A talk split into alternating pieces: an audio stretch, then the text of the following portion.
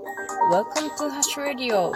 This program is supported by you. ハッシュです。皆さんお元気ですか？え私は今ね、大学で講義を受けていまして、えー、その大学よりお届けしております。先ほどまでね、めっちゃ素敵なね、カフェテリア。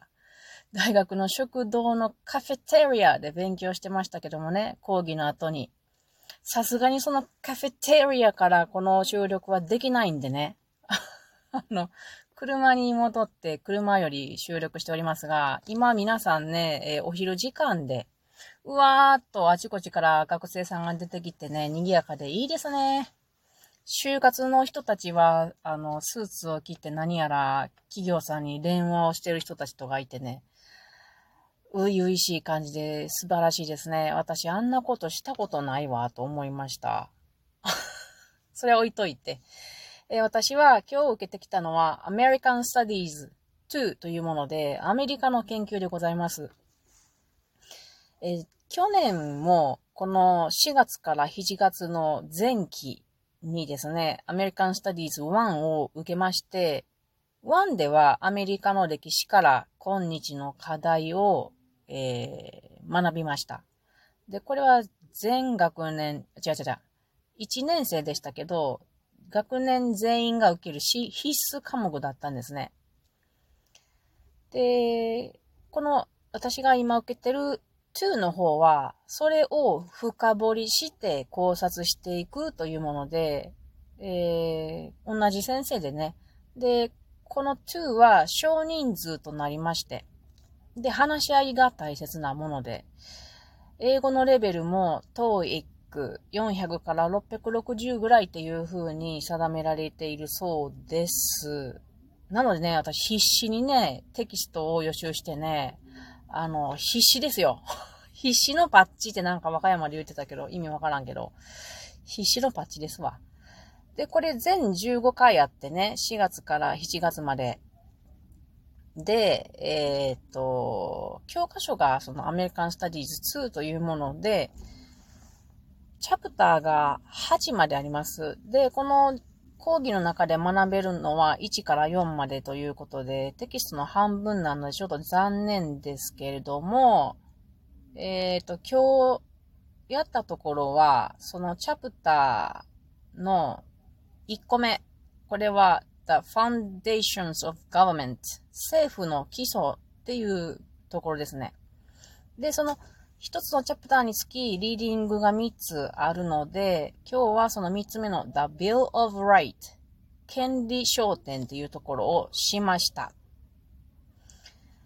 で、今日の内容を振り返って、皆さんにアメリカってこういう風なんだっていうのをお伝えできたらいいなと思います。私ね、アメリカって全然知らんなって勉強するたびに思いますね。はい。で、まずこの The Bill of Rights 権利商店っていうものはですね、1787年に憲法によって仕組みや規則を作ったんですね。constitution、憲法は constitution って言いますけども、新しい政府によってね、作ったんです。だけども、多くの指導者が、これちょっとなんか足らんなーって思ってね、作ったんはいいけれども、の足らんものは何かと考えたところ、個人の権利とか自由、それから政府から国民に対する圧力、に対対抗するための保護などが必要やなということで、これを保障するべきだと考えて、その結果、1791年、これはそのコンスティテューションのあと4年後ですけども、この元の憲法にこの修正とか変更を加えたものが The Bill of Rights 権利商店というもので、これが制定されたということです。で、よくね、アメリカは自由の国だってこうね、あの人々が叫んだりしてるときは、この Bill of Rights のことを言っているんだそうです。さてね、この修正過剰、これ amendments って言いますけれども、最初に10個あったそうですね。で、一つ目はね、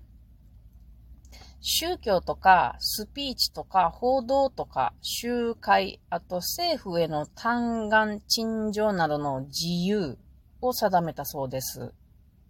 だから何の宗教やってもええよ、なん、なんでもそんなあの自由、自由が大事っていうことなんやけども、でもやっぱりね、キリスト教を優勢してる感があるよねっていうことを先生言ってました。なぜなら政府の建物にキリスト教の文が書かれていたりするそうです。で、これは本当は違法だよねっていうことで、これはまあ、ちょっと問題であるっていうことです。で、次に修正過剰の2と4というものは、政府の権力から国民を守る。特に警察から守る。それから、あの、明確な理由理由のない調査から国民が守れること、守られること、それから自分たちを守るために義勇軍とか国民で軍を作ること、それから身を守るための銃を持つこと、それから警察は司法の許可なしでは人の家や所有物を操作できないっていうことを制定してあります。で、ちょっと驚いたんやけども、アメリカで州を持つのに、免許も訓練も何にも必要ないっていうことなんですよね。そんな危ないものを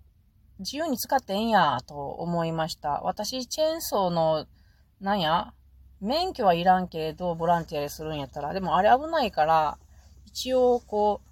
あの、自主的に訓練を受けに行ったりしてますけども、それよりも危ない銃というものに何にもいらんのやねと思って。で、授業の後に先生になんでそんな危ないものやのに、いらんの？って聞きに行ったんですよ。そしたら先生教えてくれましたけど、あ、まあ、英語やからちょっとよう、間違えてるかもしらんけど、憲法によって銃の保持の自由というのが定めてられているから、もし免許なくちゃダメよとか、訓練を受けない、受けないとダメよみたいな、ちょっと、こう、斡旋などをすることは、この憲法に違反するっていうことなんですね。なので、何の免許も訓練もいらないっていうことです。うちね、昔鉄砲あったんですけど、テレビ台の下に、あの、テレビ台の、あの、扉がね、マグネット式で足でボーンと押さえると、バーンと開いてくるんだけど、そこにあの、鉄砲の弾がゴロゴロ転がったりしてたけど、あれはじいちゃんがちょっと間違い、適当に置いてたからあかんけれど、日本やって猟銃は、あの、免許がいりますもんね。はい。で、この憲法が制定されたのは、先ほど言うたかな ?1787 年に制定されてるから、200年以上経ってるんですよね。結構昔のことですよね。その当時っていうのはまだイギリス軍にアメリカ人たちは怯えていて、いつ帰ってくるかわからんと。だから、いつでも自分たち守れるようにしておかねばっていうことで、銃を持っていていいっていうことになってたんやけども、それから200年以上経った今は、軍もあるから、もうこの銃って人、個人個人に必要なくないって思ってる人たちがいりま、いますので、これが疑問、あの、問題になっているということです。銃の問題ってあるもんね、アメリカってね。はい。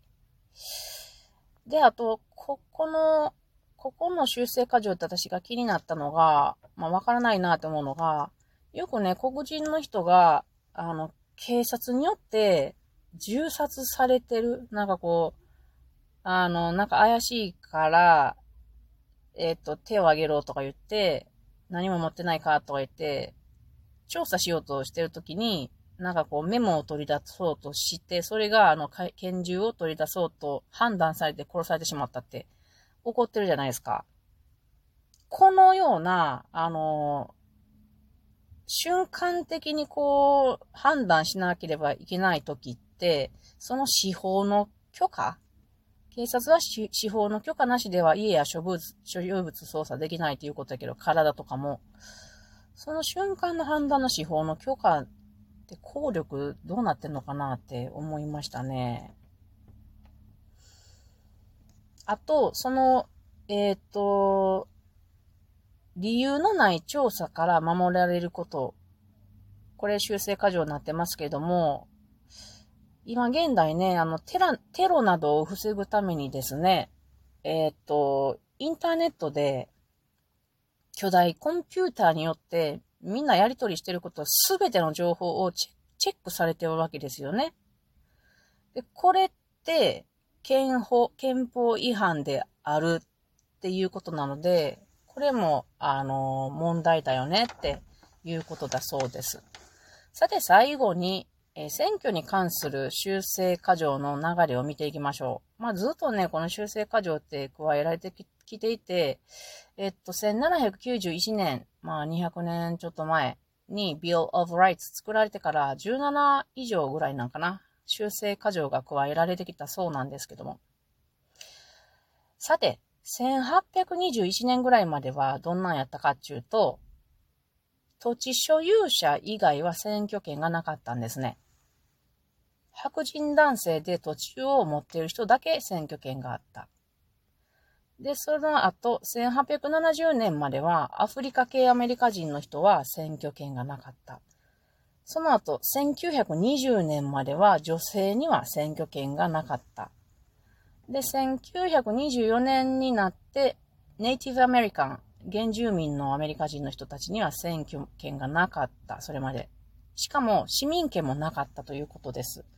で、1965年までは読み書きができない人は選挙権がなかった。特にアフリカ系アメリカ人の人。これ、Bill of Rights できてから100年ぐらい経ってるんですけどもね。